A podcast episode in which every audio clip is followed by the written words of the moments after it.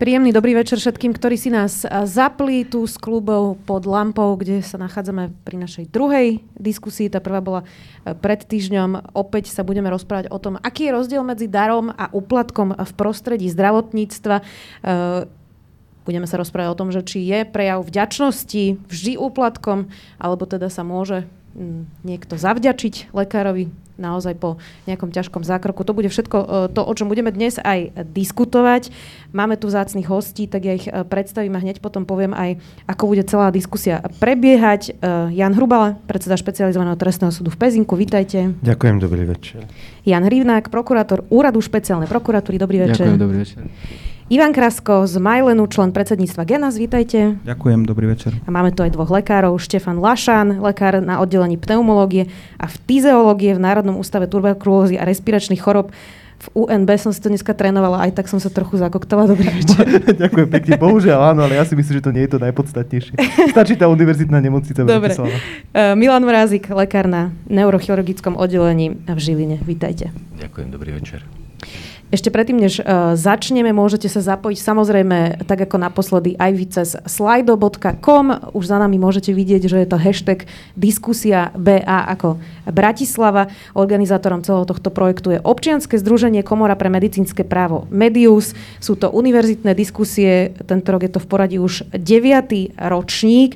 Hlavnou myšlienkou týchto diskusí je prostredníctvom odborníkov z praxe priniesť študentom praktický pohľad na konkrétne problémy, s ktorými sa môžu v rámci rámci svojej budúcej profesie stretnúť, pretože jedna vec je štúdium a druhá vec je už samozrejme prax. Diskusie sú prioritne určené pre študentov medicíny, farmácie a práva, ale samozrejme vítaní sú aj študenti iných odborov a široká verejnosť, tak ako sa zapojili aj naposledy, myslím, že aj nejakí učitelia dokonca. Um, takže ešte predtým, než začneme, hlavní partneri celej tejto diskusie, vďaka čomu tu sedíme, je Mylen, Teramex a Timed a partneri sú Pfizer, dúfame, že čo skoro bude mať aj vakcínu, už sú teda dobré správy od tejto firmy. HH Partners, advokátska kancelária, mediálny partner Týždeň. A máme aj odborných partnerov, lekárske a právnické fakulty Univerzity Komenského a Univerzity Pavla Jozefa Šafárika a Univerzita veterinárskeho lekárstva a farmácie v Košiciach, takisto aj Fakulta práva Paneurópskej vysokej školy. Spomeniem ešte aj študentské spolky, ktoré sa podielali na propagácii diskusie a spolu s nami teda oznámili študentom, že si môžu túto zaujímavú prednášku pozrieť a sú to teda spolky združujúce študentov medicíny, farmácie a zubného lekárstva. Páni lekári, Obratím sa teraz na vás, pretože my sme tu minulý týždeň už položili otázku, že či je nejaký rozdiel medzi darom a úplatkom a e, páni to teda už zodpovedali, tak skúsim sa teda najprv pán Lašan spýtať vás. Existuje e, pre vás niečo, čo je dar a potom čo je úplatok a ak áno, tak aký je medzi tým rozdiel? Z praktického hľadiska pre vás ako lekára. Samozrejme, jedna stránka je tá legislatívna, to sme sa aj vieme o tom a dozvedeli sme sa aj minulý týždeň, že v podstate čokoľvek je nepripustné akékoľvek časovej súslednosti s poskytovanie zdravotnej starostlivosti ako činnosti verejného záujmu a takisto aj bez ohľadu na hodnotu. My vieme samozrejme, že tá bežná klinická prax nejako vyzerá. Kde teda pacienti, rodiny, blízke osoby zo strany možno tradície, možno nejakého vnútorného popudu majú určitú motiváciu poďakovať sa, vyjadriť vďačnosť za poskytovanú zdravotnú starostlivosť. Je to niečo, čo je možno pomerne hlboko zakorenené v našej kultúre a v našej spoločnosti. Ak by sme hľadali tie korene tohto javu, ktorý môžeme brať z rôznych hľadisk. V zásade teda je ten pohľad na to dnes v prvom rade taký ten negatívny a myslím si, že aj my lekári v konečnom dôsledku e, nie sme tí, ktorí by takéto správanie zo strany týchto osôb mali motivovať. Práve naopak, ak by som teda išiel, eh, čo je teda vlastne úplatok? Úplatok je z môjho pohľadu všetko to, čím, či už priamo alebo nepriamým spôsobom náznakmi zdravotník, alebo v konečnom dôsledku to môže byť aj poskytovateľ, nemusí to byť teda samotná fyzická osoba, zdravotník, akýmkoľvek spôsobom podmienuje poskytnutie zdravotnej starostlivosti alebo nejakých eh, súbežných činností. A čo, to... ak to, čo ak to nepodmienuje? Ako myslíte, že nepodmienuje? Tak dajme tomu, že niekoho zoperujete a on potom príde už po operácii a chce sa zavďačiť. Myslím si, že v, každej, v, každej, eh, v každom zdravotníckom zariadení, respektíve každého poskytovateľa by mala existovať kultúra, ktorá by a priori viedla k určitej prevencii toho, že naozaj nie je to potrebné, eh, nie je to, nie je to povedzme v súlade s našou firemnou kultúrou, s našim názorom eh, žiadnym spôsobom to neočakávame. Budete ošetrení rovnako medicínsky správne a kvalitne bez ohľadu na to, či sa prídete, neprídete poďakovať. Niekedy naozaj, pre mňa osobne je to bežné ľudské poďakovanie oveľa hodnotnejšie ako akýkoľvek ponúkaný alebo iný dar. Pán Mrazik, chodia za vami ľudia a chcú sa zavďačiť? Je to niečo, čo naozaj ešte stále je v spoločnosti? Tak s týmto sa, sa v praxi lekár, lekár stretáva. Trošku stretáva, bližšie vás poprosím o ten e, mikrofón. S týmto sa pr- lekár v praxi stretáva e, pomerne, pomerne často, ale myslím si, že postupom, postupom času a rokov ako plynú, tak je to, je to menej časté. V každom prípade si myslím, že úplatok, úplatok je niečo, v akejkoľvek forme, či už pred alebo po liečbe, kde, kde cieľom je, aby ten pacient e, u lekára získal nejakú výhodu, či skorší termín, lepšiu zdravotnú starostlivosť, o čom je ale, ale ťažko, je, môžeme diskutovať, lebo tá starostlivosť má byť daná adekvátne k danému ochoreniu a tam sú pravidlá, akým spôsobom sa má liečiť. A čo sa týka toho nejakého poďakovania, ja sa tomu bránim od začiatku svojej, svojej lekárskej praxe, je mi to je mi to nepríjemné, keď ľudia mi niečo chcú dávať, chodia na ambulanciu, či je to 5 eur, 100 eur, alebo igelitky a podobne. Viem byť veľmi nepríjemný a tých ľudí viem odbiť. E, nemám to rád, ale priznám sa, že niekedy, niekedy ten pacient je, a na tom človeku to vidíte, je e, úprimne, úprimne vám je vďačný, že ste mu pomohli. Úprimne vám je vďačný a, a teraz je to taká dilema, tu nám páni povedia, že, že čo, je, čo je úplatok, čo nie, ako to hovorí právo, ale nie, niekedy je fakt tá, tá, tá úprimná vďačnosť od tých pacientov, niekedy sa to ťažko odmieta, ale v každom prípade e, nie je nejaká finančná, financie, to v žiadnom prípade, možno, ja neviem, tá káva alebo nejaká tá flaška, niekedy sa to veľmi, veľmi ťažko odmieta. My naposledy e, sme teda e, asi až rozčertili niektorých ľudí, ktorí nás pozerali, že sa to zdecimovalo vlastne na tú kávu, čokoládu a, a, a kytice a podobne.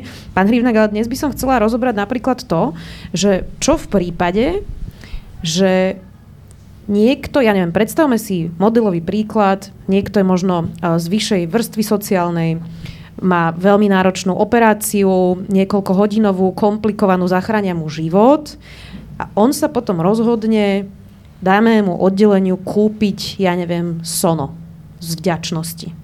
Existuje takáto možnosť, že by naozaj iba z nejakej filantropie a z tej vďaky investoval do nejakého oddelenia, alebo naozaj nie je možné ani toto?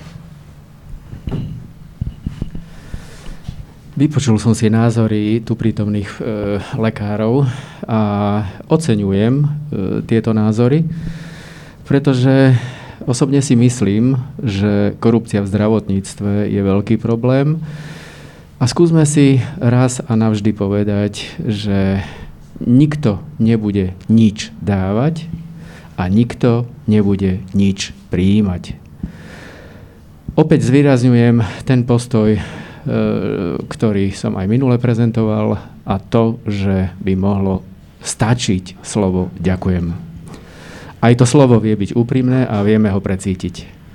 Čo sa týka e, tejto modelovej situácie, ktorú ste načrtli, osobne si myslím, že e, tak zdravotníctvo, ako aj iné oblasti spoločenského života sú finančne poddimenzované. E, nemáme ideálny stav ani v školstve, ani v zdravotníctve, ani v iných oblastiach. Nákupy e, takýchto drahých prístrojov by mal naozaj zabezpečovať štát a nemali by sme očakávať, že nám to budú kupovať pacienti. Ak predsa len takéto niečo e, prípada do úvahy a niekto už naozaj nevie, čo robiť s peniazmi, tak v podstate môže ísť za teoreticky za riaditeľom nemocnice a dohodnúť sa na nejakom sponzorskom dare, eh, spíše sa o tom zmluva a môže eh, podľa môjho názoru takéto niečo zrealizovať. Ale ak je takýto sponzorský dar opäť vyjazaný na nejakú očakávanú protislužbu, v prípade, že ten pán alebo pani alebo ten subjekt očakáva ďalšiu zdravotnú starostlivosť, tak opäť pohybujeme na tenkej hranici medzi úplatkom a darom. Pán Hrubala? Viete si to predstaviť, že ja, ja predstavujem si, že naozaj nechce ten človek už ďalšiu starostlivosť, ale nevylučujem, že môže mať komplikácie, to už je samozrejme nepodstatné, ale že ak naozaj tam nie je to, že e, by chcel za to výhodu, ale je to vyslovene tá vďačnosť a daroval by niečo oddelenia postele. Vidíme, že onkologické oddelenia detské často dostávajú takéto dary sponzorské. E, kedy je to prípustné a kedy nie?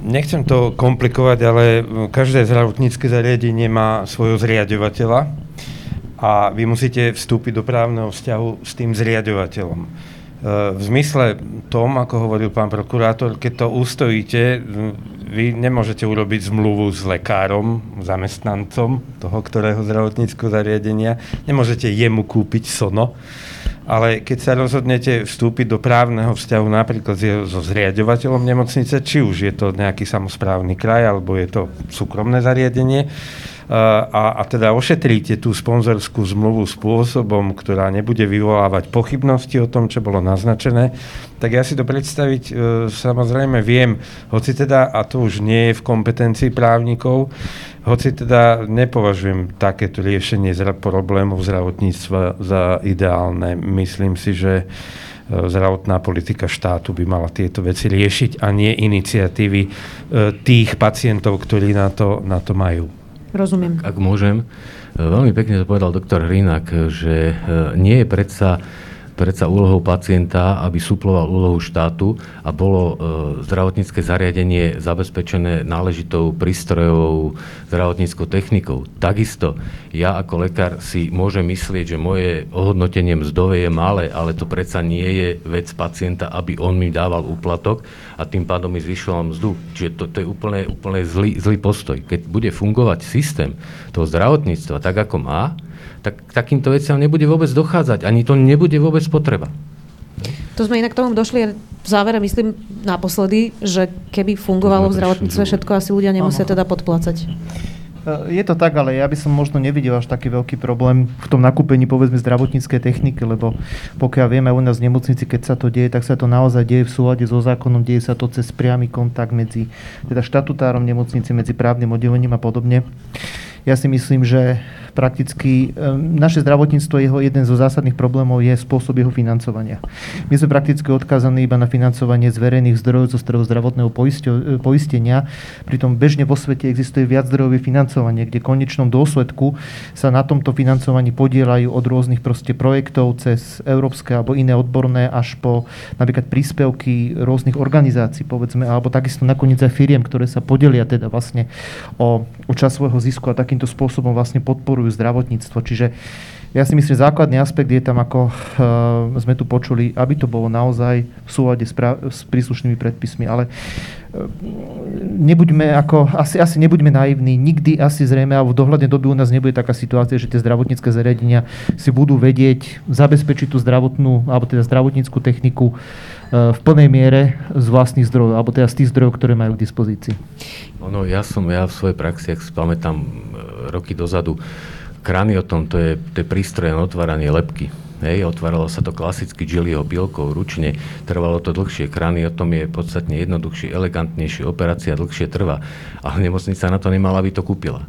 A priznám sa, e, zadovážili sme to sponzorsky a kúpil nám to človek, ktorý, ktorému sme neposkytli žiadnu zdravotnú starostlivosť, možno sme boli kamaráti, priatelia, jedno sme ho slovili, poprosili ho a kúpili sme si ho takýmto spôsobom. Mm. Ale nie je to dobré. Nie je to dobre, takto by to fungovať nemalo. Ja iba pripomeniem všetkým, ktorí nás pozerajú, že cez slido.com sa môžu zapojiť otázkami hashtag diskusia BA. Pán Krasko, pred pár rokmi vyšiel veľmi nelichotivý teda prieskum agentúry Focus, ktorý hovorí, že zdravotníctvo je na Slovensku e, jedna z najskorumpovanejších e, profesí. A nebolo to vlastne len toto jedno, ale, ale v podstate viaceré prieskumy. V jednom z nich dokonca iba 4% respondentov odpovedali, že podľa nich korupcia v zdravotníctve neexistuje, či iba 4%, to znamená, že 96% hovorí, že existuje. Čím si myslíte, že zdravotníctvo má takéto nelichotivé hodnotenie? Tak ja si myslím, že e, je tu niekoľko takých zásadných vecí.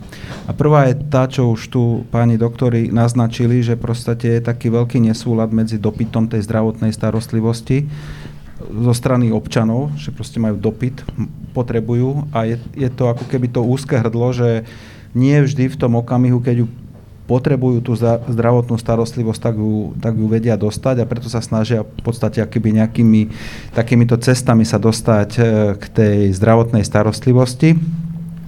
Eh, na druhej strane je tu to, čo sa tiež povedalo, že je tu nejaká história, nejaký vývoj, kde proste fakt je ten, že také tie staré filmy, kde babky na dedinách s tými kačicami a husami chodili za tým, za tým doktorom a stáli tam v rade, tak je, je, je, to, je to tu niekde stále v nás, taká tá, tá kultúra, že keď sa poskytne tá zdravotná starostlivosť, tak treba sa tomu pánovi doktorovi zavďačiť. Hej. Čiže pravdepodobne, pravdepodobne niekde to tu je. A v neposlednom rade to, čo si myslím, že je veľmi ako keby e, dôležité, je v podstate taká neustála výchova a edukácia v tejto oblasti, pretože e, máme ako keby, aj keď je niek- aj vlastne v tom zdravotníctve sú ako keby dve také cesty, teraz ste to práve spomínali, že Pfizer ohlásil, že bude mať vakcínu, takže to je tá prevencia, že všetci sa dáme zaočkovať a vlastne už ten COVID potom ho, ne, ho nedostaneme.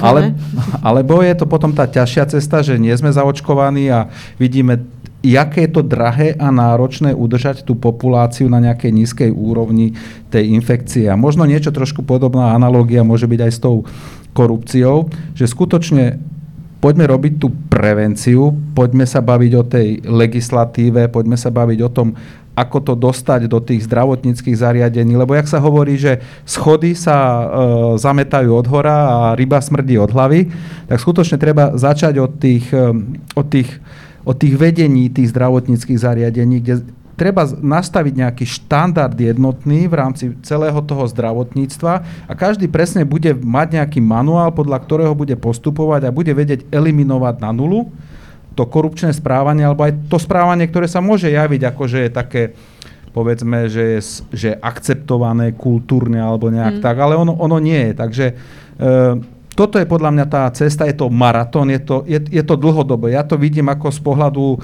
farmaceutického priemyslu. Pred desiatimi rokmi naozaj niektoré veci boli štandardné a bežné, napríklad také tie, nazvem to drobné dary, nejaké trička alebo pera, hej, sa dávali lekárom. Dneska, dneska je prijatý štandard, že žiadny dar, ale žiadny dar. A, a funguje to. Takže posúvame sa. Inak ja zapojím, uh, zapojím teraz z hodou okolností už aj otázku zo slajda, lebo súvisí práve s tým, o čom sa teraz rozprávame, že ak by išlo len o lepšie nastavenie systému, zvýšenie platov a podobne, ako vysvetlíte prítomnosť korupcie aj v krajinách s vyspelejším zdravotníctvom?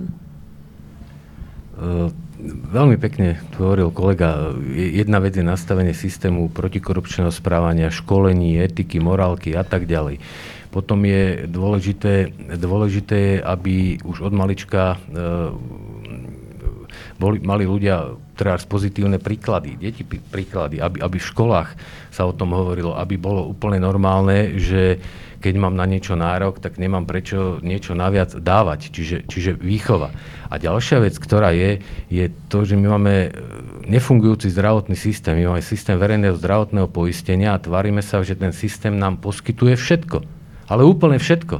Čiže musíme stanoviť, e, nie bezplatné, nie je bezplatné, je platené zo zdravotných odvodov, ale, ale čo, na čo mám nárok z toho zdravotného poistenia? To ten poistenec musí vedieť a to nie je všetko, čo dnes, dnes sa snažíme ponúkať, na to žiadny zdravotný systém na svete nemá.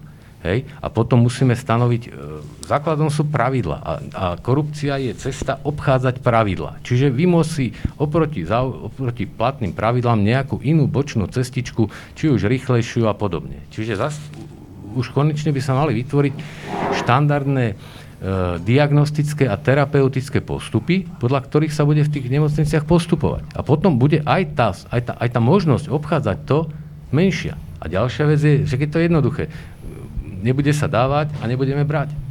Hej? Čiže je to v nás, v lekároch, samozrejme, je veľká, veľká, veľká časť tej korupcie v nás, v tých, ktorí, ktorí, to, ktorí to prijímajú.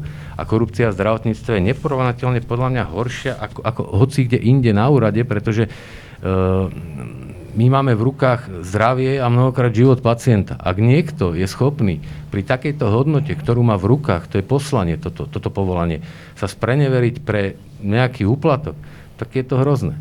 A, a tak teraz vidíme postup, korupciu všelikde, kde je to hrozné, ale súhlasím s vami, že pokiaľ ide o zdravie, je to asi uh, citlivejšie. Uh, pán Lašan, uh, Je to ale vysvetlenie toho, prečo je korupcia teda potom presne aj v krajinách, kde je to zdravotníctvo je oveľa lepšie na tom. E, či to bude teda len určite problém aj systému, ale či iba problém systému. A potom ešte podotázka, ja neviem, vás na medicíne, ako veľmi uh, učili práve o týchto etických otázkach. Je to niečo, čo je vôbec zahrnuté vlastne v tých študijných plánoch a na čo sa budúci lekári alebo farmaceuti vôbec na školách pripravujú? Ja, ja si popravde vôbec nepamätám, že by som na škole takéto niečo absolvoval. Priznám sa, keď som ja študoval, bol to už teda za nového režimu. Uh, ešte iba začala vlastne otázka, my sme ešte mali predmet sociálne lekárstvo, ktoré bolo venované skôr organizácii systému a teda iným veciam s tým súvisiacim a verejno-zdravotníckým témam. Ja by som sa ešte vrátil k tomu pôvodnému, ono, či chceme alebo nechceme, vždy bude ten vzťah medzi pacientom a jeho blízkymi osobami a medzi zdravotníkmi vždy bude asymetrický. Vždy bude asymetrický v tom zmysle, že tí ľudia naozaj boja sa o svoj život, boja sa o svoje zdravie. To znamená, že je to emocionálne veľmi ťažké na obidvoch stranách. Len ja by som chcel povedať ešte jednu vec, že tak ako na jednej strane je tu zdravotník, sme hovorili, že by sa nemal spreneveriť svojmu povolaniu, ale pozrieme sa na to z druhej strany. Ten systém funkčný nie je a práve zdravotníci ten systém často zachraňujú na svojich pleciach a to nie sú iba lekári, to sú sestry a to sú všetky ďalšie zdravotnícke povolania, čiže treba sa na to pozrieť aj z druhej strany a my áno, môžeme bojovať na tom primárnom fronte, môžeme perzeku- no, perzekovať. Môžeme trestať zdravotníkov za to, že porušia zákon, ale to je iba tá, tá, tá strecha, ten vrchol tej stavby. Tá stavba bude stať ďalej, dokedy, ako tu už odznelo, nebudú jasné pravidla. To znamená, musíme presne a jasne vedieť, na čo máme nárok, a keď budeme vedieť, na čo máme nárok, tak budeme vedieť aj to, čo si treba doplatiť. A ako náhle vlastne bude existovať určitá pluralita poskytovania zdravotnej starostlivosti, budeme presne presne vedieť, čo koľko stojí, tak e, dobre viete, že keď si objednáte akúkoľvek službu, ktorá je mimo zdravotníctva, ani vás nenapadne niekde nechávať e, napríklad nejaký tringel alebo niekde proste nechávať nejaké peniaze naviac. To znamená, že poriadok v systéme a dostatok kapacít, čo je veľmi dôležité, lebo naše kapacity sú vzhľadom na nároky starnúcej pod, populácie poddimenzované, dostatok kapacít a adekvátne financovanie. A tu je aj veľká úloha štátu. Štát jednoducho neplatí ani za svojich poistencov, toľko by platiť mal. A garantuje im v zákone zdravotnú starostlivosť, ktoré je nad rámec toho, čo si on vlastne zaplatí u poskytovateľov zdravotnej starostlivosti. To znamená, pokiaľ sa tu na nevytvorí systém a nevytvoria dostatočné kapacity, tak stále bude priestor na korupciu. Inak ja chcem iba povedať, že máme na Slovensku že odsudeného lekára, ktorý robil súkromný zákon zákrok a ešte aj zobral úplatok, tak to už je podľa mňa vyšší level. Nech sa páči. Ak môžem ešte dodať, toto, o čom sa my bavíme, je tá malá korupcia v zdravotníctve. A tá je jasne, že nepripustná ale je to smeť oproti tej veľkej, ktorá sa deje, ktorá sa deje na riaditeľstvách a e, na ministerstve. Obstarávanie hej? a podobne, hej? Z hľadiska objemu to je úplne, úplne, úplná smeť, tá drobná, hej, korupcia. Samozrejme, jedna, jedna aj druhá je nepripustná. Viete, bolo by sa ešte treba pozrieť e, napríklad aj na to, akým spôsobom, a podľa mňa to korupcia jednoznačne je, aké si napríklad niektoré siete zdravotníckých zariadení povedzme vynúcujú právne podloženými zmluvami, poskytujte zdravotné starostlivosti rôznym manažmente pacienta napríklad. Podmienujú prijatie do ambulancie podmienujú celoročnými alebo inými poplatkami. No a presne o tomto chcem hovoriť. Presne o tomto chcem hovoriť. Okrem toho, že teda tu máme, uh, zasa dostanem e-mail od, uh, od Penty, ale je to tak, majú Proker uh, sieť, kde presne vyberajú takýto poplatok, napriek tomu, že sa veľa diskutovalo o tom, že to nesmú robiť, že to nemajú robiť, ale mali sme tu napríklad aj veľmi známy prípad doktora Liptáka, ktorý hovoril, že on teda celoročne príjma dary od pacientov a teda e, prispievajú mu na chod ambulancie. Tiež to nejakým spôsobom sformalizoval. Pán Hrubala, e, keď vidíme napríklad otvorenie lekára Liptáka, ktorý dodnes ordinuje a otvorene do televízie Markíza hovoril, že on berie úplatky, čo si má z toho teda bežný človek zobrať? Uh, možno sa ešte vrátim aj k odpovedi na tú otázku, mm-hmm. ako je to v zahraničí. Uh, možno by ešte bolo potrebné raz zdôrazniť, že filantropia nie je zakázaná, chvala Pánu Bohu, ani, ani v našej spoločnosti. Cez rôzne nadácie, mimovládne organizácie môžeme podporovať to, čo uznáme za vhodné, ak je to transparentné. Tá otázka, že uh, prečo pán doktor Lipták v konečnom dôsledku neprišiel ku nám na náš súd, to nie je otázka na mňa, lebo ku nám ho musí e, niekto, niekto poslať. A Ale nejaký názor na to asi máte? Mám na to názor, že v zmysle teda toho mediálne prezentovaného, ak si to dobre pamätám, a tu nevylučujem, že teda moja pamäťová stopa nie je úplne objektívna. Ak si to dobre pamätám, tak e, aj doktorovi Liptákovi musím odpovedať to, čo som povedal aj v rámci minulej debaty, že úplatok je všetko, na čo nie je právny nárok. To znamená aj tento typ obdarúvania ambulancií, E, darčekovými košmi, obálkami, s desiatimi stovkami alebo inými bankovkami je jednoducho nepripustný a mm, samozrejme aj trestnoprávne postihnutelný. Pán Hrivnák, toto zazmluvňovanie, dá sa to vôbec riešiť právne? Alebo to musí vyriešiť presne ministerstvo, zákony, Neporozumel som. Či sa to musí lepšie vyprecizovať zákonne a našli nejakú dieru, alebo je to len niečo, čo sa tu toleruje a dalo by sa to trestať napríklad presne tým, že ak chcete chodiť k nám do kliník, musíte zaplatiť 300 eur ročne. Uh, inak vás neošetríme. Musel by som presne poznať právnu úpravu takéhoto uh, postupu, takže jednoznačne sa k tomu vyjadriť neviem. Ale vrátim sa k spomínanému pánu, pánovi doktorovi, ktorý má ambulanciu v centre Bratislavy. No, e, keď bola výtka, možno v dobrom slova zmysle, že sme neposunuli súdu túto kauzu, tak e, nie je to také jednoduché, hej. E, v trestnom konaní je zásada zákazu seba obviňovania. Hej. Ja teda môžem narozprávať, že som zobral toľko a toľko dárov, úplatkov, skočí po mne polícia a všetko popriem, ak nemajú iný dôkaz, tak nie je nič preukázané. A práve toto využil e, doktor Lipták, ktorý e, vysvetlil e, svoje výroky. A pokiaľ my nemáme e, v rámci dokazovania, ktoré býva aj v týchto relatívne jednoduchých korupčných súvislostiach pomerne zložité, kde sa využívajú najmä informačno-technické prostriedky a v utajenom režime, tak my si nemôžeme domyslieť nejaký skutok. My musíme presne vedieť, keď tvoríme skutok a podávame obžalobu, kedy, dátum, čas, miesto, kto, komu, aký úplatok, za čo, hej, sú, prie, príčina, súvislosť musí byť vyjadrená. Takže e, my sme nedokázali dať do e, jedného skutku všetky tieto detaily toho skutku a preto nemohol byť ani stíhaný. No. Takže to je odpoveď na to, že ako, ako vyklzol spod trestného stíhania. Možno, možno ja som teda slúbil od, odpoveď aj na tú prvú otázku, mm-hmm. ale to je skôr asi otázka na sociológov. Ale pokiaľ viem, e, prieskumy verejnej mienky nenaznačujú tak vážny problém s korupciou, či už v justícii alebo v zdravotníctve, než je to u nás. A ja si nemyslím, že v Holandsku, v Dánsku, v, vo Veľkej Británii, kde skôr funguje štátna podpora zdravotníctva, a teda tie, e, myslím si, že väčšina tých zdravotníckých e, služieb poskytovaných subjektami zriadenými štátom, sú krajiny, kde to robí súkromný sektor v zásade, mm, pokiaľ teda som bol účastný debat, nie je definitívne vyriešené, ktorý model je lepší. Ono v tej Británii to funguje, podobne ako to funguje aj v krajinách, kde viac je zapojený súkromný sektor, ale ja nemám pocit, že tam niekto uh, za to, že chodí k obvodnému lekárovi pacient, e, i keď ten vzťah je naozaj asymetrický aj tam, má potrebu e, mu dotovať jeho ordináciu finančnými a inými darmi. E, pevne verím, teda respektíve teda ne, ne, nemal som to šťastie alebo tú smolu byť ošetrený v týchto krajinách.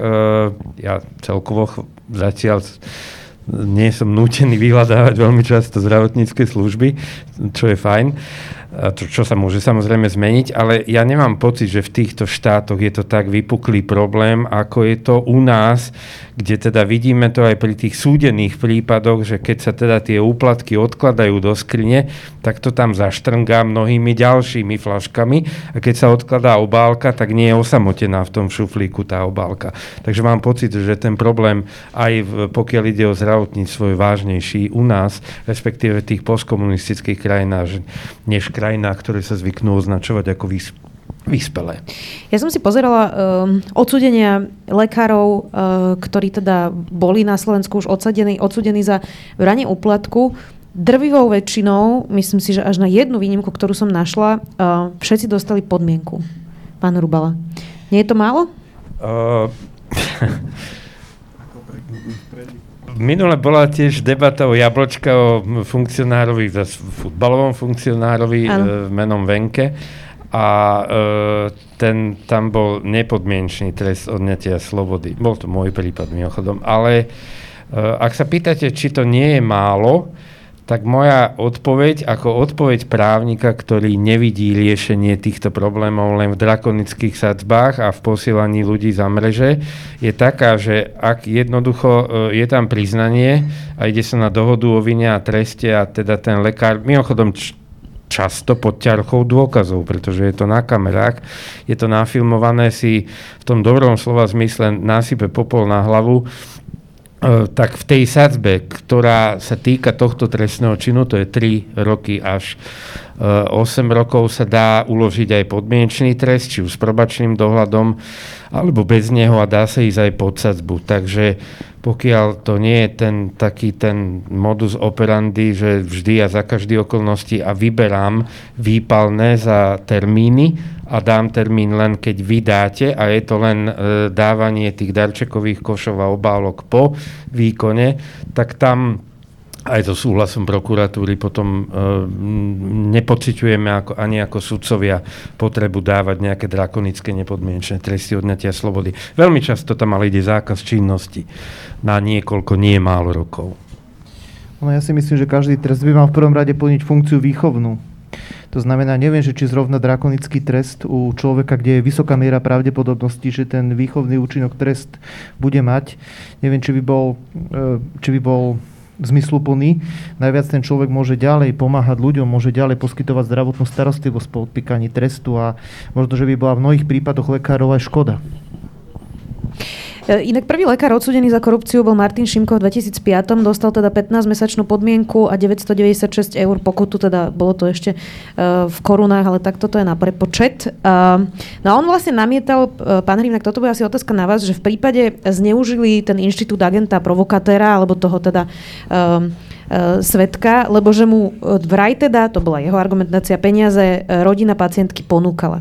Ako vlastne funguje takýto agent provokatér a nakoľko si pacient môže sám nahrať. Už dneska máme na to technológie všetci, že som v ambulancii, naskytne sa taká situácia, že mi to začne ten lekár rozprávať a ja zapnem telefón a nahrám to. Je to vôbec prípustné, aby som si to takto vyriešil sám, keď sa ocitnem v takej situácii, že, že, že sa to stane?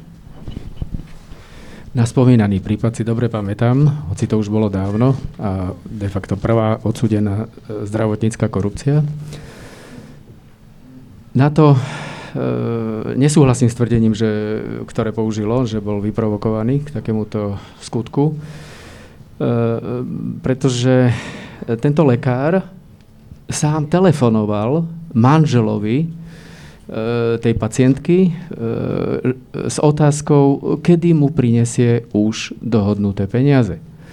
No ak iniciuje celý dej takouto otázkou v telefóne a my tento dej e, rozvíjame do toho odovzdania úplatku, tak v žiadnom prípade sa nejedná o korupciu, e, o, o provokáciu korupcie. No, tá, dru- tá druhá časť bola? Že či si to môže niekto, kto sa ocitne v ambulancii a vidí, že lekár teda začne to naznačovať, tak si zapne nahrávanie na mobile a nahrá si to, keď teda momentálne v tej situácii je. Či je prípustné, aby ja som si zadovážila napríklad sama takéto e, video alebo zvukovú nahrávku a či sa dá s takýmto dôkazom pracovať? Toto je zložitá, diskutovaná téma, e, či je takýto, e, takáto náhrávka e, skutočne dôkazom použiteľným v trestnom konaní. Najčistejšie je to vtedy, keď očakávame nejaké korupčné konanie, a e, túto situáciu dokumentujeme cez tzv. informačno-technické prostriedky, ktoré... Čiže pôjdem na policiu prosto. E, áno, e, môže to ísť ohlásiť na policiu, alebo sa to operatívne rozpracuje a nasadia sa legálne informačno-technické prostriedky, to znamená odposluchy, obrazovo-zvukové záznamy a na základe týchto dokážeme tú skrytú korupciu, ktorá, ktorá sa nazýva ako latentná trestná činnosť. Ak môžem doplniť, áno, je to diskutovaná otázka, tie súkromné nahrávky, dostanem sa k tomu. Uh, agent, kont, agent provokatér je taký slangový výraz, ktorý sa používa Eh, Američania tomu hovoria sting operation, teda žiadlová operácia, či je prípustná alebo nie. U nás v zásade nie je prípustná. Agent by sa mal správať tak, že len kontroluje situáciu, teda je agentom, kontrolórom, sám nevytvára podmienky na to, aby došlo k trestnej činnosti. To znamená, nemôže on byť ten, ktorý vyprovokuje tú korupciu, ale keď je napríklad požiadaný o úplatok a rozhodne sa spolupracovať s orgánmi činnými eh, v trestnom konaní, tak tí z neho urobí urobia agenta a on bude čakať, čo sa bude diať a bude sa to dokumentovať. Je taký mýtus, ja si toto trúfnem povedať len preto, lebo v niekoľkých mojich veciach, nie lekárskych, ale napríklad nahratý policajt korupčný, je taký mýtus, že to je nepoužiteľný dôkaz. No nie je to mýtus, ale niektorí sudcovia k tomu pristupujú rigidne a odmietajú také dôkazy. Alebo sa milím? Uh, časť e, Najvyššieho súdu, e, v, časť sudcov Najvyššieho súdu k tomu pristupovala, istý čas teda rigidne. Dnes je už viacero rozhodnutí, aj nás ako prvostupňových sudcov, aj odvolačkárov, teda v našom prípade je to Najvyšší súd, ktorý veľmi zjednodušene povedané priznali občanovi ten štatút, ktorý mu, ktorý mu dáva článok 2 odsek 2 ústavy, to znamená, ja som nie štátny orgán, ja som súkromná osoba, ja môžem robiť všetko to, e, čo nie je zakázané. A keď ja mám pocit, že policajt ma vydiera, alebo lekár pýta odo mňa úplatok a z nenazdajky si zapnem a podarí sa mi zapnúť si nahrávacie zariadenie na mojom mobilnom telefóne, tak samozrejme, že to môžem, poskytnúť orgánom činným v trestnom konaní. Oni to môžu potom preklopiť do tých legálnych informačno-technických prostriedkov, ale aj, tento, aj táto nahrávka, pokiaľ bude zrozumiteľná a nebude pozliepaná, a bude podrobená znaleckému dokazovaniu, že teda nie, nejde o nejakú kompiláciu e, inak nesúvisiacich výrokov, tak je na súde použiteľná. Trúfnem si to povedať len preto, lebo niekoľkokrát som ja takúto nahrávku ako dôkaz pripustil a odvolací súd akceptoval takýto postup. Pani lekári, Uh, je to taká praktická otázka, ale máte pocit, že práve uh, rozvoj technológií, že ľudia teda majú uh, priamo v ruke niečo, že si to môžu nahrať, že to niektorých lekárov vie odradiť od toho, že by si vypýtali uplatok? Môže to byť psychologicky nejaká bariéra? Tak, uh, čo, čo sa mňa osobne týka, uh, nie, nie vás osobne, lebo ste povedali, že vás teda úplatky otravujú, čiže im po všeobecnosti. Neviem odpovedať na tú otázku. Otázka... Možno sú niektorí prešpekulovaní, neviem. Otázka je veľmi ťažká.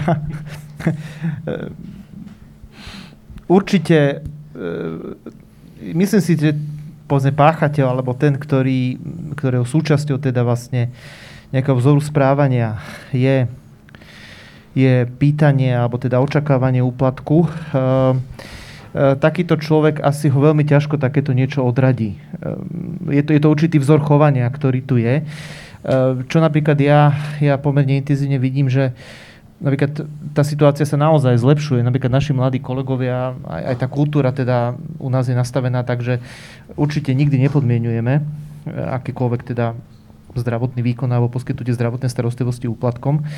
Ale je možné, že existujú niektorí kolegovia, ktorí naozaj majú takéto zrchovania. Neviem si predstaviť, že by ich práve toto odradilo. Skôr si myslím, že budú možno opatrnejší a že budú skôr možno hľadať také situácie, v ktorých, v ktorých nebude možné povedzme, toto, posky, toto používanie záznamových technológií e, možné alebo bude stiažené.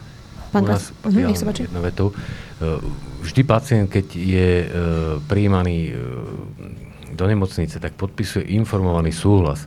Čiže lekár je povinný ho oboznámiť o ochorení a tak ďalej, o liečbe, o možných komplikáciách a podobne. My máme v nemocnici taký informovaný súhlas, kde jedna z vecí, ktoré ten pacient prehlasuje, že neposkytne žiadny úplatok, dar a nič zdravotníckému e, pracovníkovi a to podpisuje. To je súčasť toho informovaného súhlasu, to tam máme asi rok, dva zakomponovaný, čo tam dovtedy nebolo. Ale väčšina tých pacientov si to neprečíta.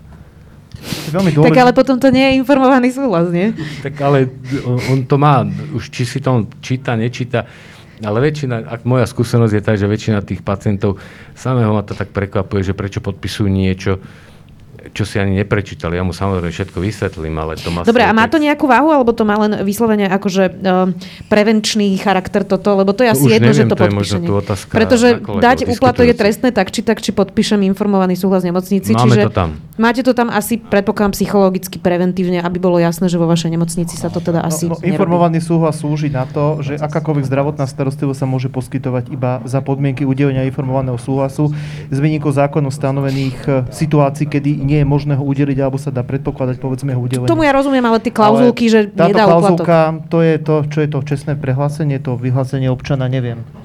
To asi nemá právnu váhu. Pán Krasko, niečo ste ešte chceli dodať? Ja, ja len teda k tomuto, čo je to výborné a takto by mali postupovať všetky, uh, všetky, všetci poskytovateľia zdravotnej starostlivosti, všetky firmy, ktoré podnikajú uh, v zdravotníctve, že skutočne by mali mať tieto uh, compliance programy a toto je súčasťou určite compliance programu. Je to aj vlastne ochrana v prípade E, nejakej spáchanej korupcie, že potom ten konateľ, ale tá právnická osoba sa môže vyviniť, môže poukázať na to, že my sme zaviedli isté systémy, ktoré vlastne vopred uh, informovali, varovali. Hej. Ale ja sa vrátim k tomu odpočúvaniu a k tým, tým technickým zariadeniam. No, keď som hovoril o tej prevencii, že my naozaj sa snažíme v tej v, tej, už e, v tom školení a v tom e, tréningu tých našich zamestnancov alebo tých, ktorí uh, chodia za lekármi, tak jeden, je tam jedna taká ako keby fikcia, že a teraz si predstavte, že v tých filmoch, jak sú nahrávaní, že ste sám, lebo kritické miesto je, keď je ten zamestnanec farmaceutickej firmy v tej ambulancii s tým lekárom sám. To je proste fakt, to je to kritické. My tam, nikto nevie, čo sa tam odohrá a my im vždy hovoríme. A teraz si predstavte, že je tam tá kamera, že vás to sníma a niečo sa tam udeje a bude to tam. Vždy tak konajte a vystupujte, ako keby tam niekto vás tam filmoval. Hej? Mm-hmm. A, a to je taký moment, keď si to tí ľudia uvedomujú, že fakt, pretože e, povedzme si to tak, že naozaj tá, tá ako keby tá protistrana, alebo teda protistrana, povedzme, zdravotnícky pracovník, či je to lekár alebo lekárnik hlavne, tí, tí, títo dvaja sú tí, ktorí rozhodujú alebo majú nejaký vplyv na či už pre priamu preskripciu liekov alebo na ten výdaj liekov, tak tam my tiež očakávame, že niekto by im aj toto mal povedať a že povedať, počúvajte, ale správajte sa tak, ako keby vás niekto tam filmoval, že tam vy nie ste sami. Hej? A, to, a to skutočne u časti tých ľudí to má naozaj ako keby taký efekt, že jednoducho sa cuknú. Ideálne je mať, e, mať svetka.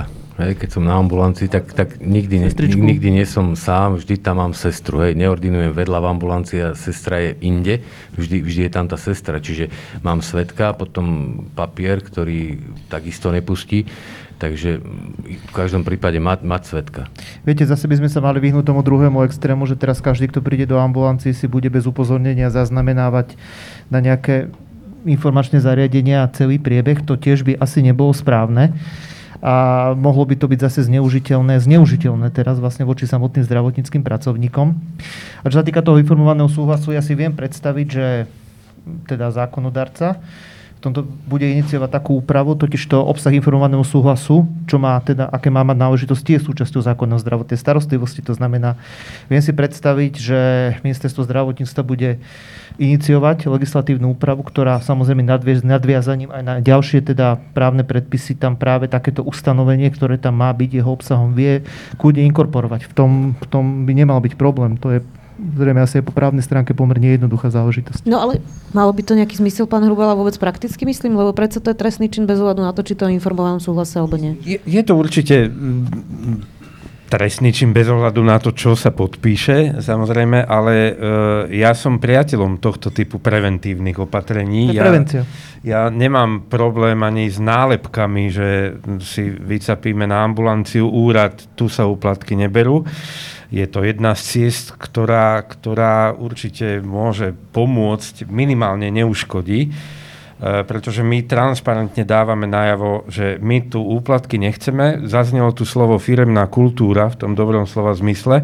Áno, nemocničná firemná kultúra, my tu neberieme úplatky, je niečo, čo je krok správnym smerom. Ešte možno záver k tým, e, tomu snímaniu. Ja som samozrejme nepropagoval to, aby ľudia chodili a nahrávali si lekárov, len som teda e, chcel povedať to, že keď už, sú, keď už nevedia kam z konopy, ako sa zvykne hovoriť, tak vlastne toto možno je tiež cesta. A mimochodom, minule tu bola debata o kávach a o flaškách. Ako naozaj, e, keď už sa rozhodneme na návrh prokuratúry e, namontovať niekomu legálne tú štátnu kameru do ambulancie, tak to nie je človek, ktorý berie e, kávy a flašky tam už ide o e, iné podozrenia a inú kvalitu podozrení.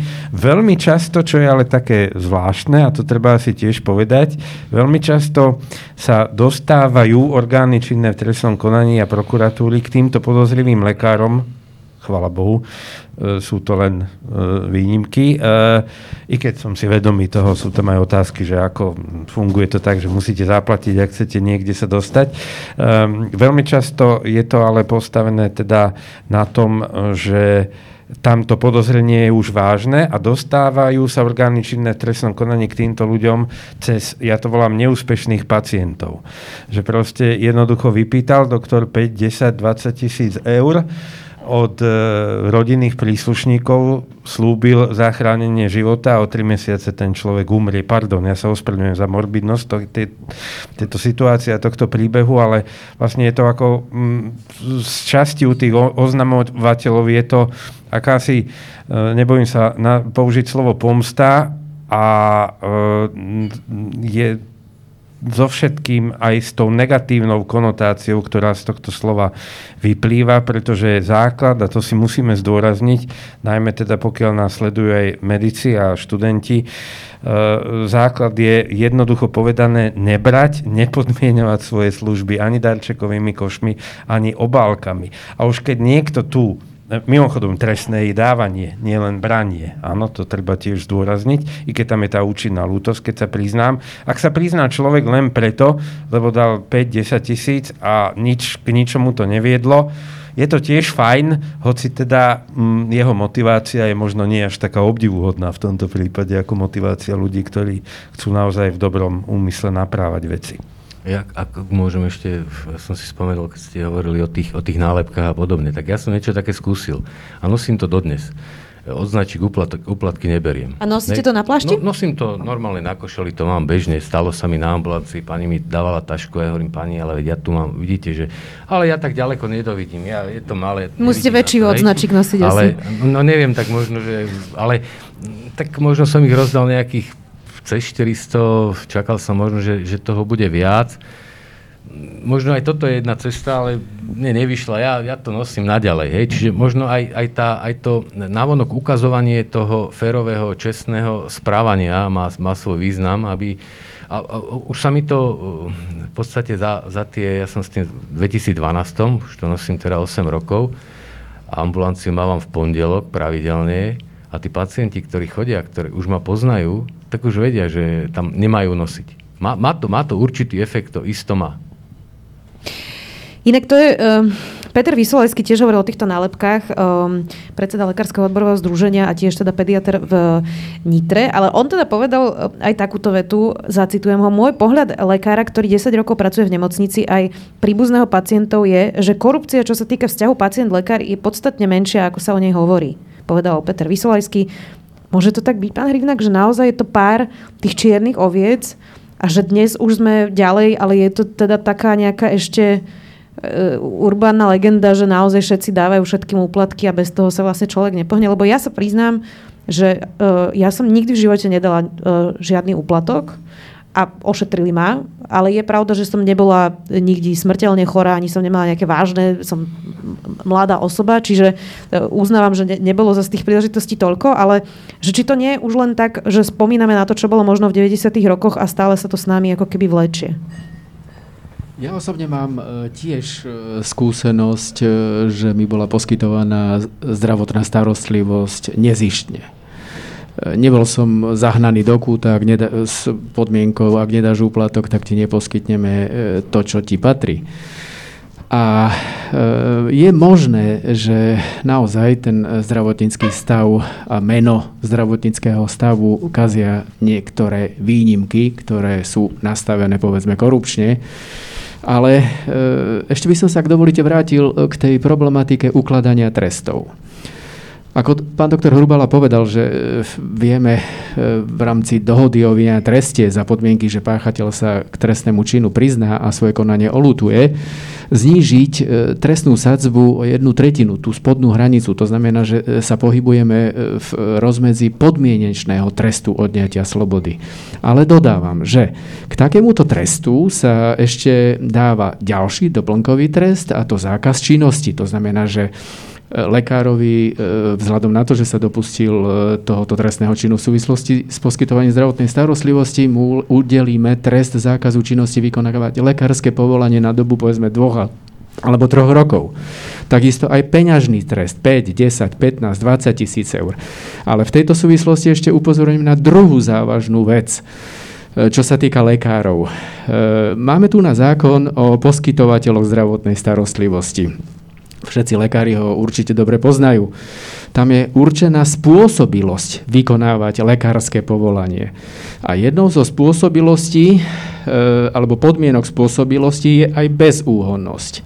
To znamená, že čo je to tá bezúhonnosť? Bezúhonnosť je to, že ten lekár nie je odsúdený za tam e, explicitne vymenované trestné činy a medzi týmito trestnými činmi je aj príjmanie úplatku.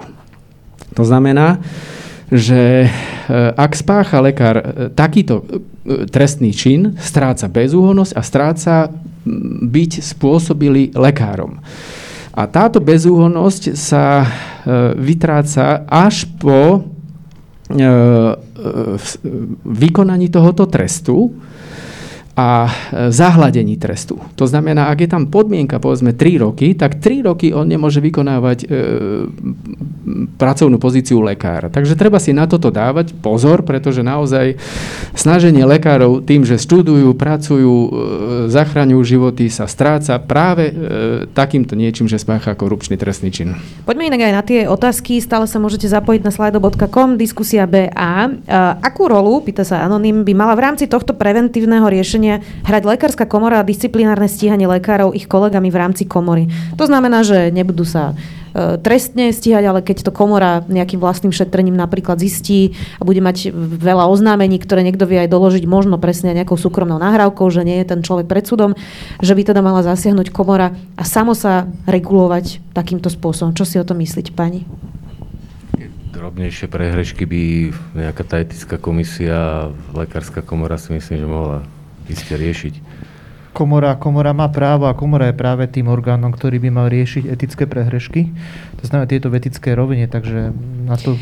Viete, na to... prečo sa vás to pýtam? Um, máme veľa uh, prípadov, uh, keď sa veľmi veľa hovorí, platí to teda aj pre sudcov, ale teda platí to aj pre lekárov o kolegialite. A keď sa stane teda nejaký problém napríklad uh, pri poskytovaní zdravotnej starostlivosti, už sme v Nitre videli bielenie kariet a rôzne uh, iné, uh, teda naozaj uh, neúplne etické konania a že teda lekári si navzájom kryjú chrbát. Nie je toto problém aj lekárskej komory, alebo teda v podstate asi možno každej komory na Slovensku, za aby som úplne nekryudila lekárom?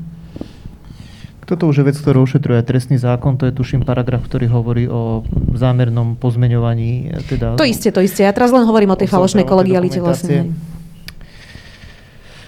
Či sa lekárom chce ísť do toho, aby svojho kolegu vlastne nejakým spôsobom vylúčili? To je tá otázka.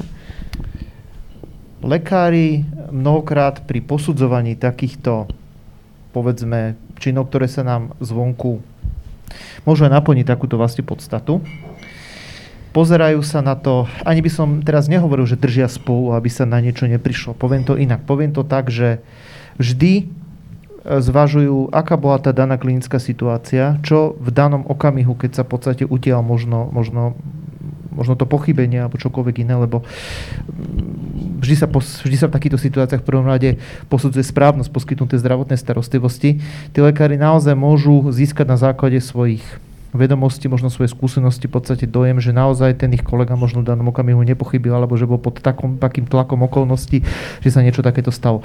Neobhajujem to, ale niekedy proste to môže byť pohnutka, ktorá a priori nie, by nemala viesť ku zakrytiu povedzme nejakého e, hrubého zanedbania. Mnohokrát je to pohnutka, ktorá v konečnom dôsledku by mala možno je to falšné, ale mal pomôcť v podstate kolegovi, ktorý naozaj sa mohol nie svojou vinou, možno vinou nedostatočných zdrojov, časovej tiesne, čohokoľvek iného vyskytnúť v takejto situácii.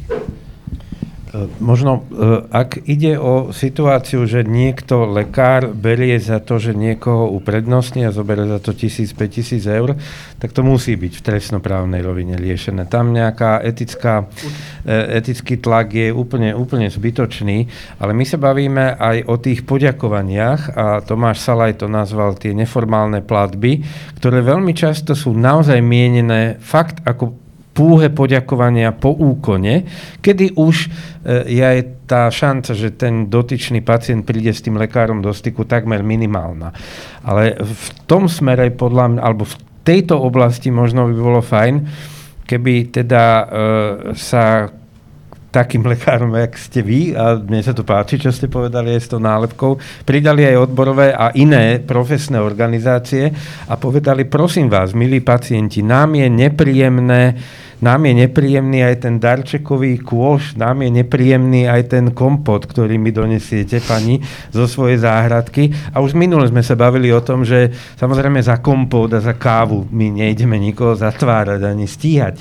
Ale bolo by veľmi dobré, keby profesné organizácie, odborové a iné organizácie vyslali signál, prosím vás, nerobte to. Nám je to nepríjemné a mne je nepríjemné vás vyhodiť z tej ordinácie s tým darčekovým košom. Ja na to poviem taký, taký svoj pohľad.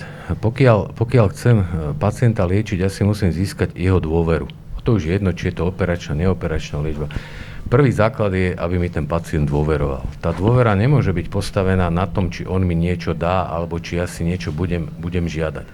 Tá dôvera musí byť postavená na to, že on uverí môjim odborným znalostiam, rozumie mi, čo mu vysvetľujem a verí mi.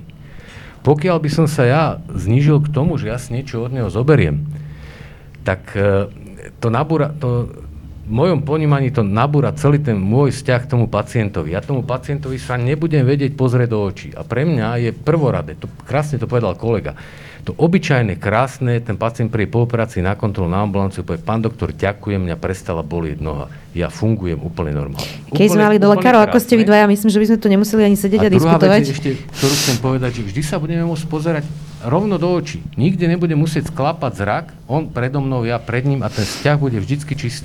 Ja sa mi inak úplne súhlasím, ale vzhľadom na to, že robím často s politikmi, tak sú ľudia, ktorí vedia do očí klamať a nič, nič im to nerobí. Ja len, že teda rôzne osobnosti sú. Poďme aj na ďalšiu otázku. Bavíme sa no, tak, nie o politiku. Nie, nie, ja vo všeobecnosti sú aj ľudia, ktorí klamú. No, sú ľudia, ktorým to toľko neprekáže. Čiže to len, to len dodám, že určite sú také aj lekári, určite nie sú všetci ako len vy dvaja, ale teda chceli by sme ja by som ešte povedal, že dôvera a láska sa naozaj nedajú kúpiť. A tie sú potrebné. Aj tá láska je potrebná v tom vzťahu. Pán Rivnak ešte? Ak dovolíte, aby som uh, vyzvihol tieto slova, ktoré tu teraz odzneli. A uh, myslím si to isté, lebo som mal uh, nejaký korupčný, korupčný prípad lekára, ktorý pred samotnou operáciou zobral pomerne vysoký úplatok.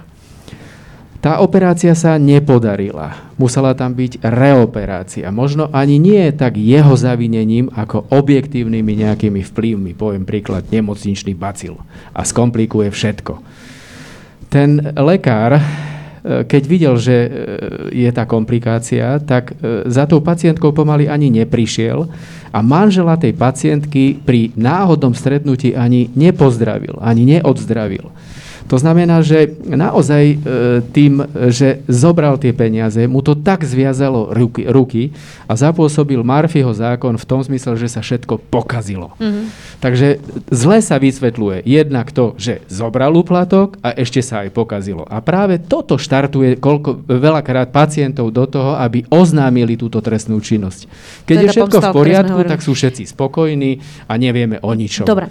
Ale keď sa to pokazí, tak to dvojnásobne, tak to štartuje pacientov do toho oznámenia a nemajú zlutovanie. Poďme na ďalšiu otázku. Je korupcia platba od pacienta, opäť sme pri tom, v sieti Proker? Tí, čo nezaplatia sa k zdravotnej starostlivosti, nedostanú včas, tak ako sa dostane ten, čo platí. Je e, toto úplatok? Ja iba teda dodám, že Penta často hovorieva, že veď keď niekto príde do klinik Proker, tak my ho ošetríme, ale teda viacerí novinári to skúšali, nikdy sa im to nepodarilo. To len dodávam z takých tých praktických skúseností, čiže pán Hruba, ale ako to teda je?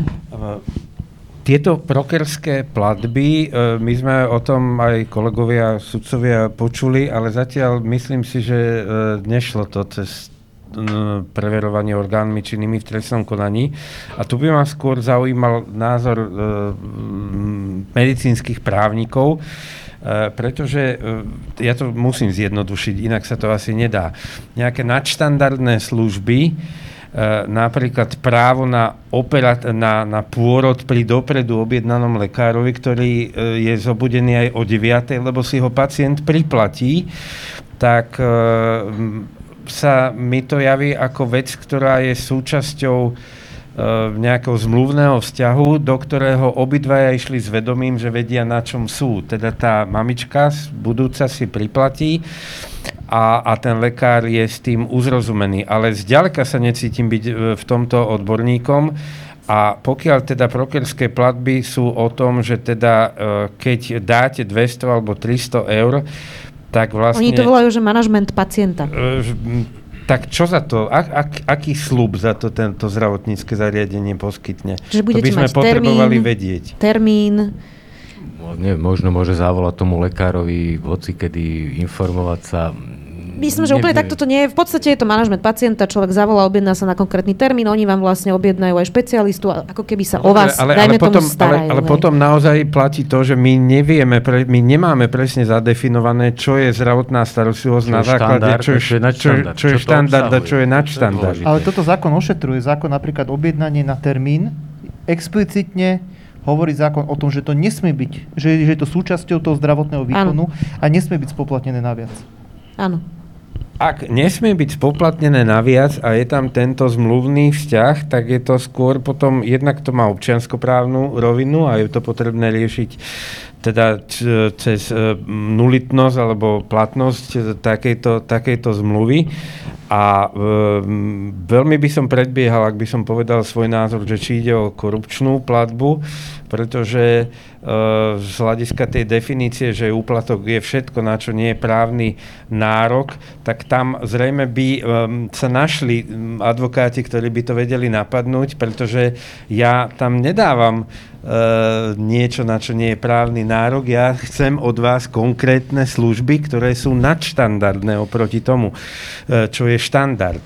Potom by sa skúmalo, čo ten štandard je. Ak by teda súd dospel k záveru, že to je, akože je v tom chaos a je v tom marazmus, že my vlastne nevieme, čo ten štandard je, tak by nahrával obžalovanému alebo obvinenému v tejto kauze a je možné, že by to ustal. Čiže mm-hmm. to, to, tam je potrebné pracovať na systémových zmenách, aby tak, ako napríklad v prípade zrejme ten ginekolog, ktorý je na telefóne a ktorý e, je zavolaný aj o 9. večer, tak ten právny vzťah sa mi javí byť ako v poriadku, ale toto, e, tieto služby, ten management pacienta, e, to by bolo veľmi, veľmi zaujímavé skúmať, aké, ako znejú tie jednotlivé zmluvy a až potom, keby som vedel podrobnosti, Rozumiem. viem no, k tomu zaujať stanovisko. Určite sú veľmi kvalitne spravené.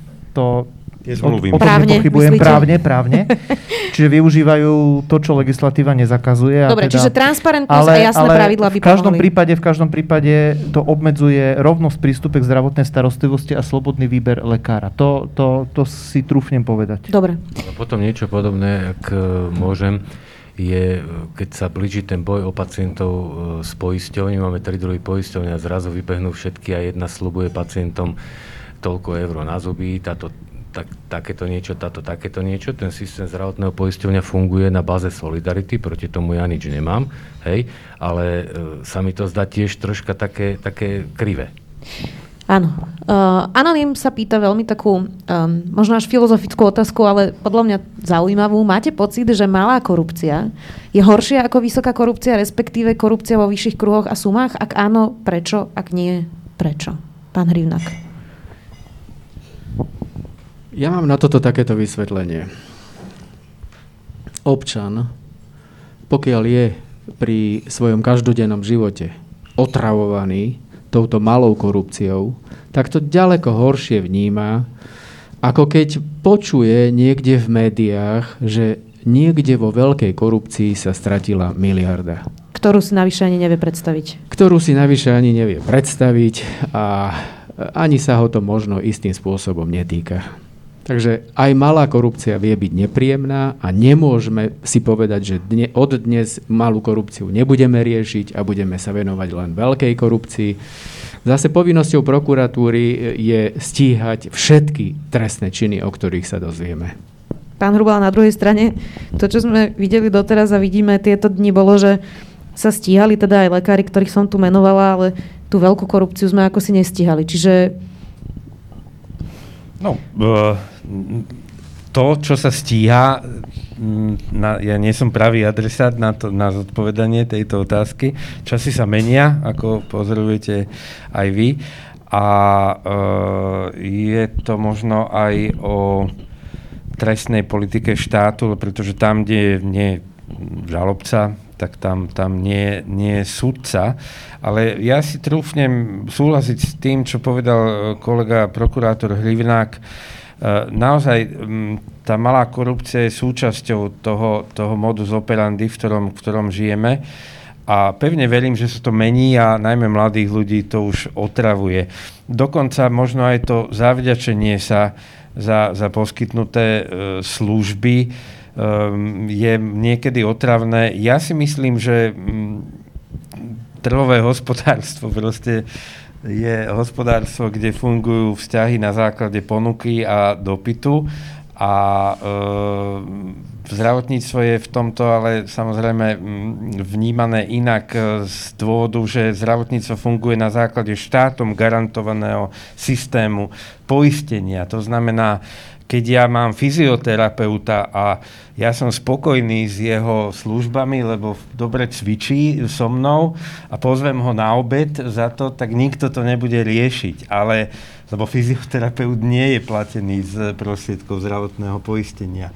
Ale prečo pre pána Boha, keď mám dobrého lekára, tak niektorí ľudia, okrem toho vďakujem, čo je najkrajšie slovo na svete, prečo ešte majú potrebu e, chodiť e, po obchodoch a zháňať niečo a dávať mu veci, ktoré, ktoré možno on ani doslova nepotrebuje a otravujú ho. Málo sa hovorí opäť citujem Anonyma, o tom, že niektorí primári podmienujú prijatie uchádzača do zamestnania na oddelenie alebo zaradenie do špecializačného štúdia darom. Čo s tým? No, myslím si, že v súčasnej situácii pri, pri nedostatku zdravotníckých pracovníkov je to skôr nábor, než, než, než, než niečo Čiže opačné. sa to nedieje úplne? Uh, možno, ale iba úplne výnimočne v súčasnej situácii aj my sme príjmali na oddelenie, e, potrebovali sme lekárov, špecialistu nezoženiete, príjmali sme absolventov, ale skôr to malo charakter teda náboru a teda získavania kontaktov na týchto ľudí, aby k nám prišli, než opačne. Ak by sa to ale dialo, tým, tak je to tiež korupcia, nie? Ak by sa to ale dialo, tak je to tiež korupcia. Asi jednoduchá odpoveď. Uh, Treba, toto je ešte vlastne dovetok k tej našej otázke filozofickej, že či teda treba malú a veľkú korupciu riešiť ako jeden problém alebo ako dva separátne problémy to prípada taká zbytočná otázka.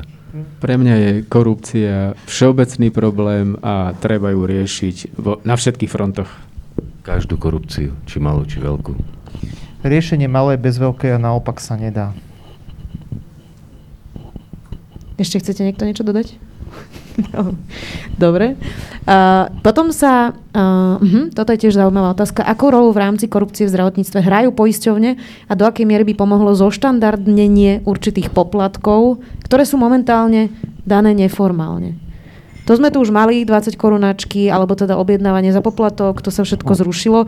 Nebolo by to tak, že keby sme teda zoštandardnili poplatky, že opäť sa ten pacient, možno tá babička z toho dôchodku 400 eur nedoplatí, lebo bude 5 eur za pečiatku do, do práce, za PNK, 20 eur za tamto, 5 e, eur, 7 eur za objednanie na termín. Chceme sa asi niekde na začiatku tej dnešnej diskusie, sme o tom hovorili, že tam treba predovšetkým stanoviť čo ten systém verejného zdravotného poistenia e, obsahuje, na čo má ten pacient nárok a čo to vlastne je.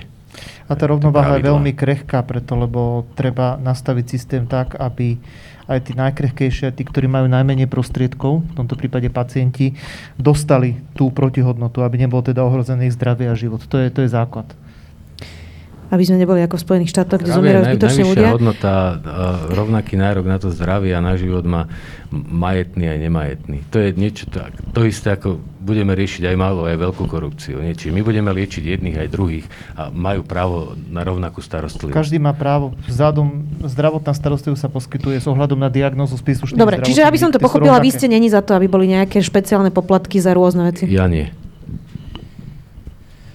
Oh. Ste si tak zdychli. E, neexistuje, e, myslím si, že tá cesta jednoznačne bude viesť v tom, že sa ohraničí, na čo má človek nárok. To znamená pacient, čo je štandard. Ale jednoznačne potom treba vyhradiť to, čo je nadštandard. Ja len hovorím to, že v tom štandarde musí byť zachovaný život a zdravie. Nemôže byť rozdiel v tom, že či si platím štandard alebo na štandard, tak bude mať rozdiel v prežívaní, bolesti alebo v čomkoľvek inom. Iným, iným spôsobom, pardon, uh, tie poplatky nevyriešia uh, to, to B, nefungujúci systém a nepopísanie toho, čo to vlastne obnáša. Len ten pacient e, by sa mohol opýtať napríklad pri konzultácii so svojím lekárom na to, že e, ja mám e, diagnózu, teraz určite sa dopustím niekoľko, niekoľkých omylov v popise, ortopedickú, ktorá sa týka mojej krížovej časti chrbtice Zuzanu Kovačič-Hanzelovú alebo doktora Hrubalu doktor poslal aj na MR, aj na CT, aj na všetko možné, čo, čo sa dá len teda príchod pozorovať uh, neurologicky, ortopedicky, chirurgicky a tak ďalej. A ja, babka z dediny, 70-ročná alebo 40-ročná nezamestnaná pani, Eh, mne doktor povedal, že aby som si prikladala na to odstanovú alebo inú masť. Čiže ten rozdiel tam určite je a tam je veľmi, veľmi dôležité, aby lekári pristupovali rovnako ku všetkým ľuďom a eh, to, tú možnosť toho neurochirurgického, MR-kové, magnetickú rezonanciu, CT vyšetrenia a tak ďalej dopriali všetkým, ktorí si ju zaslúžia, ktorým náleží. Všetky tie vyšetrenia majú svoje indikácie. To je základ. Ako nerobí sa... Ja, ja som to veľmi zjednodušil. Ja, ja, ja, ja len tak. To... Ani CT sa... Jedno aj druhé je špičková metóda, ale jedna má plus oproti druhej v niečom a nie je to kvôli tomu. Ale to sa zasa vrátime na začiatok. Nemáme štandardné diagnostické a terapeutické postupy. Pokiaľ je to k diagnoze potrebné, tak to vykonať treba. Druhá vec je taká, že pokiaľ jeden lekár pacienta s takouto diagnózou pošle na tieto všetky vyšetrenia, tak môžeme si byť istí, že ho potom bude sankcionovať poisťovňa preto, lebo mu povie, že lieči draho. Hej? To je zase mm. druhá vec.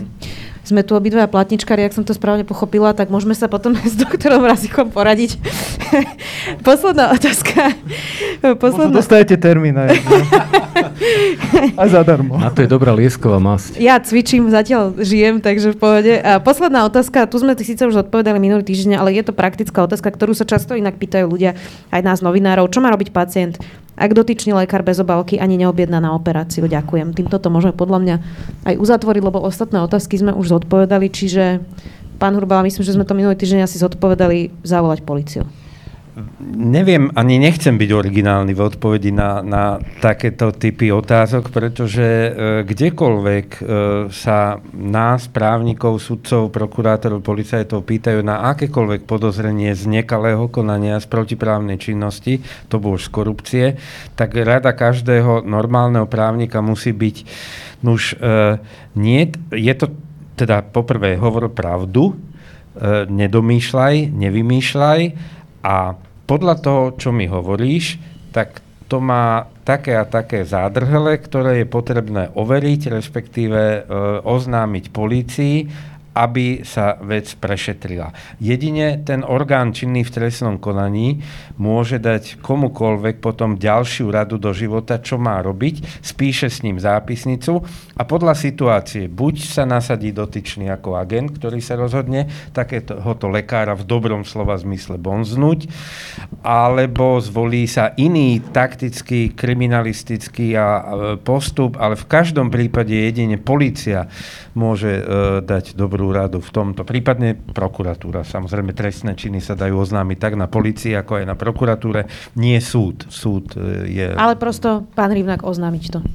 Treba prísť včas na políciu, máme e, protikorupčné jednotky, ktoré vedia narábať s takýmito oznamovateľmi, vedia, aké nasledujú kroky po takomto oznámení, e, je možnosť využiť inštitút agenta, je možnosť, e, že polícia poskytne financie na poskytnutie tohoto úplatku. E, osoba spolupracujúca s políciou je vyvinená spod trestnej zodpovednosti. To je dôležité povedať, aby sa ľudia nebáli, že budú za to postihovaní. A krásne vieme zadokumentovať korupčný prípad lekára. Na záver by som ja chcel len povedať toľko, že každá korupcia má svoje podmienky. E, takou základnou podmienkou je príležitosť. Príležitosť, ak využijem, mám príležitosť a mám vnútorné nastavenie, e, akúsi e, predispozíciu na to, že som chamtivý, chcem byť zištný na takejto situácii, tak vytvorím si aj také podmienky, aby ma nikto nevidel a úplatoček si vezmem a som spokojný a správam sa k tomu pacientovi tak ako obvykle. Ak predídem týmto e, podmienkám, alebo nebudem vytvárať takéto podmienky na korupciu, tak si myslím, že by sme mohli mať šancu, aby sme sa korupcie zbavili a zrušili staré zlé tradície z minulosti a neopakujme tie chyby, ktoré tu boli. A demokracia je teda práca, čiže treba to oznamovať, treba investovať do toho aj ten svoj čas a nepodielať sa na tom. Tak týmto myslím, že to môžeme asi uzatvoriť. Ďakujem páni, opäť to bolo naozaj zaujímavé. Tentokrát sme tu už mali aj pohľad lekárov. Ďakujem veľmi pekne, že ste prišli. Dnes tu bol Jan Hrivnák, prokurátor úradu špeciálnej prokuratúry. Ďakujem. Ďakujem za pozvanie. Ivan Krasko z Majlenu, člen predsedníctva Genas, vďaka. Ďakujem. Milan Mrazík, lekár na neurochirurgickom oddelení fakultnej nemocnice Žiline. Ďakujem. Štefan Lašan, teraz zasa zakokcem určite lekár na oddelení pneumológie a fyziológie v Národnom ústave tuberkulózy a respiračných chorób. Ďakujem veľmi pekne. Zase on Univerzita nemocnice Bratislava. Dobre. Jan Hrubala, predseda špecializovaného trestného súdu v Pezinku. Vďaka. Ďakujem za pozvanie. Ďakujeme aj partnerom Mylen, Teramex, Tymet, Pfizerom, Pfizer. Dúfajme, že teda tá vakcína vyjde. H&H, partner z advokátskej kancelárie, mediálnemu partneru Týždeň, ktorý nás prichylil tu v klube pod lampou a samozrejme aj odborným partnerom lekárským a právnickým fakultám Univerzity Komenského a Univerzity Pavla Jozefa Šafárika, Univerzite veterinárskeho lekárstva a farmácie v Košiciach, Fakulte práva Paneurópskej vysokej školy, samozrejme aj študentským spolkom. Moje meno je Zuzana Kovačič-Hanzelová. Ďakujem, že ste nás pozerali, ďakujem, že ste kládli aj zaujímavé otázky a vidíme sa opäť niekedy na budúce. Pekný večer.